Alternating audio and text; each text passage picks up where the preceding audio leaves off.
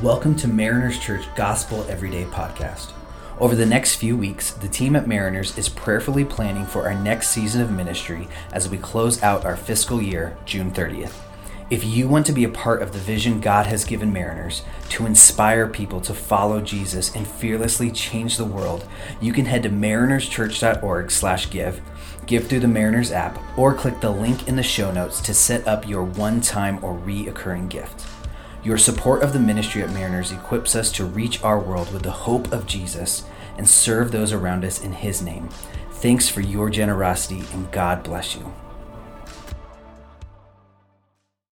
Hello, and welcome to the Gospel Everyday Podcast, following along with the Mariners Church annual read. There is unlimited grace for us today, no matter what happens, because of who Jesus is and what he has done.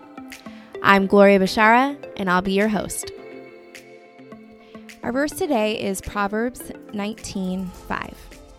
A false witness will not go unpunished, and whoever pours out lies will not go free. Lies limit our freedom. We have been talking about words and how powerful they are, how important it is to use truthful words, kind words, honest words, um, words that give life, words that give freedom. And now we're talking about lies and how damaging they are, but how prevalent and how pervasive they are in our personal lives and in our culture. Think about it. How do we greet one another first thing in the morning. How are you? Good, we respond. How you doing? I'm great. How are you? How are you doing today? I'm okay. Are you okay? Yeah, I'm fine. That last one was like a, you know, in the home life version, um, whereas the other ones were maybe, hopefully, more your workplace. Um, here's the point Sometimes these are the first words out of our mouth on any given day. And oftentimes, they're not very truthful. Now, if things really are good, then that's amazing. You know, share how, how great things are for you. But odds are, some days you're going through stuff. You have aren't you're wrestling with something.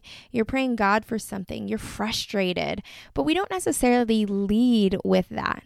Instead we start our days with i mean if we're really going to call it what it is a little lie. And then the lies keep flowing from there. When's that deadline going to get in? Oh for sure on time. I'm on it. Have you completed that task yet? Yep already got already done. Good to go. How confident do you feel going into this presentation? Oh, we're going to knock it out of the park. And then there are interviews, right? Where we are coached and encouraged to embellish and uh, make ourselves seem greater than we are. Now, believe me, I know a whole lot about this because I am an Enneagram type 3. For those of you that are familiar with Enneagram, I apologize in advance for this very oversimplified definition. But the Enneagram has gotten very popular in the past, you know, few years, especially in faith communities, as a personality type that categorizes people into nine different types, each one with their own strengths and weaknesses, um, pathways for growth and maturity or like regression. And then each one has what's called a fatal flaw or a deadly sin. And this is like the big thing that you struggle with at your core. And do you want to know what it is for the Enneagram Type 3? Well, this personality type, the one that I fall under, it's kind of characterized as like the achiever or the performer. Very ambitious and success driven, but the biggest core struggle is fear and deceit. Now, this deceit kind of comes into play. It's like a deceit towards ourselves, right? About who we really are, apart from how you are perceived by others. So the idea is that because there's a tendency to play to the crowd or live for the eyes of others, that we can lose connection and integration with ourselves. We can be out of touch with ourselves, how we're feeling, who we really are, what we really want versus what we feel is like demanded of us. Right? So I know a thing or two about deceiving myself. and on some level, I think we all kind of do this. Um, we can lie to ourselves about how we're feeling. We can lie to ourselves about how healthy our relationships are. We can lie to ourselves just to kind of survive or get through difficult times and difficult seasons.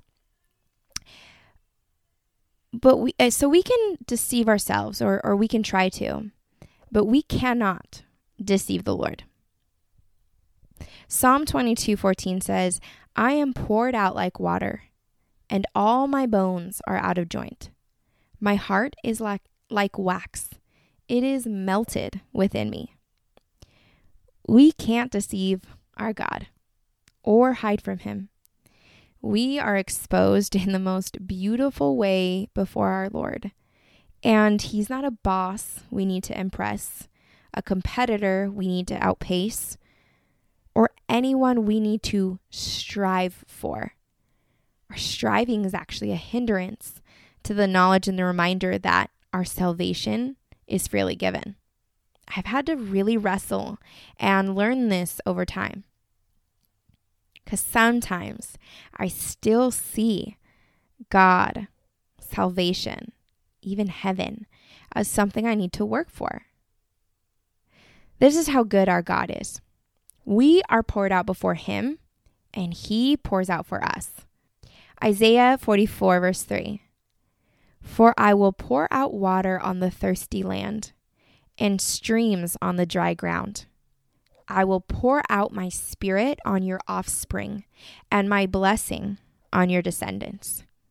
Look at how he pours out for us. Our thirst for approval, he quenches. Our hunger for recognition, he satisfies. Our desire and our longing for healing, he gives, not just for us.